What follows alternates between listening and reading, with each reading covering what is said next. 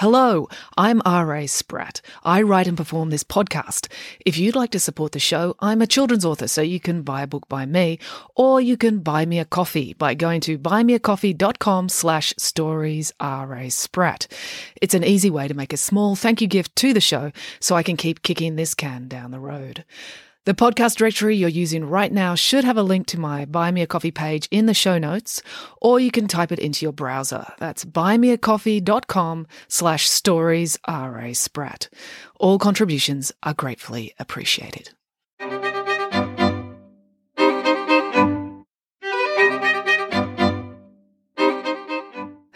And welcome to Bedtime Stories with me, R.A. Spratt. Okay, so last time on the podcast, Joe got out of asking Daisy Odensdottir to the Cockroach Races ball by saying he was taking Loretta Viswanathan, except he wasn't, so now he's going to have to ask her. But anyway, let's pick up the story there and see what happens next. In chapter 19, Something in the Garden. Here we go. Dad was in the garden, gardening. Digging up weeds, pruning, and planting were the only things that could calm his never ending sense of dread.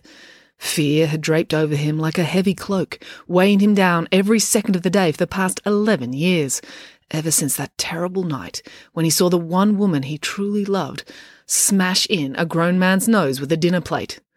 He could barely remember what it had felt like before, when his life was normal. He was so used to his hands shaking, his breath shortening, and sweat pouring off him. He lived every day in a constant sense of fear that you would normally only experience if you were being chased by a grizzly bear.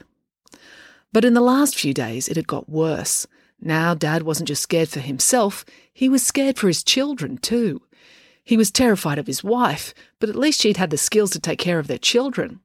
What chance did they have now that he was their last line of defence? That's why Dad was out in the garden weeding the daisies. Kneeling in the sun, methodically improving the flower bed, a small section at a time, was the closest he came to meditation. Actual meditation only made him self conscious. Every time he closed his eyes, he worried that an assassin would leap out and attack him. Dad had been working his way up the border for over an hour, and his body was finally starting to relax. His hands didn't shake so much anymore that he'd accidentally pull up the daisies, and he could go an entire ten minutes without needing the bathroom. This was as close to feeling good as Dad got. He was able to enjoy the rustle of the wind through the trees, the buzz of the bees collecting nectar from the jasmine plant nearby, and the soft bubble of the fountain in his ornamental fish pond. Until he heard it. A sort of swoosh thud, the distinctive sound of a spade cutting into soil. Dad's first instinct was to play dead, but then he realized it would be suspicious if he was dead in the middle of the garden. He cautiously raised his head so he could look over the French lavender bush in the direction he'd heard the noise come from. He didn't see anything at first, but then he spotted it.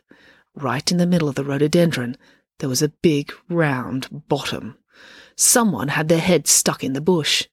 Dad could not imagine what they might be doing planting a listening device, or a booby trap, or a bomb. His brain told him to run away, but then he thought of his children. He couldn't keep letting them down. He was the grown up. If there was someone dangerous in the garden, he had to confront them. Dad raised his trowel and started slowly and silently making his way towards the bottom. He had started shaking again. If James Bond put a cocktail shaker in his hands, he would have had a perfect martini, shaken, not stirred. The bottom quivered as Dad approached it. The intruder was clearly doing something energetic with the top half of their body. Dad had to put a stop to it. He knew he'd never really have the courage to hit someone with a trowel, so he threw that down on the grass and ran at the intruder instead. He might not be physically fit or capable, but he was slightly podgy, and the sheer enormity of his bulk ought to do some damage. He hurled himself through the air at the bottom and crash tackled the intruder head first into the bushes. Ah! screamed the intruder. Ow! wailed Dad, as whoever it was punched him in the face.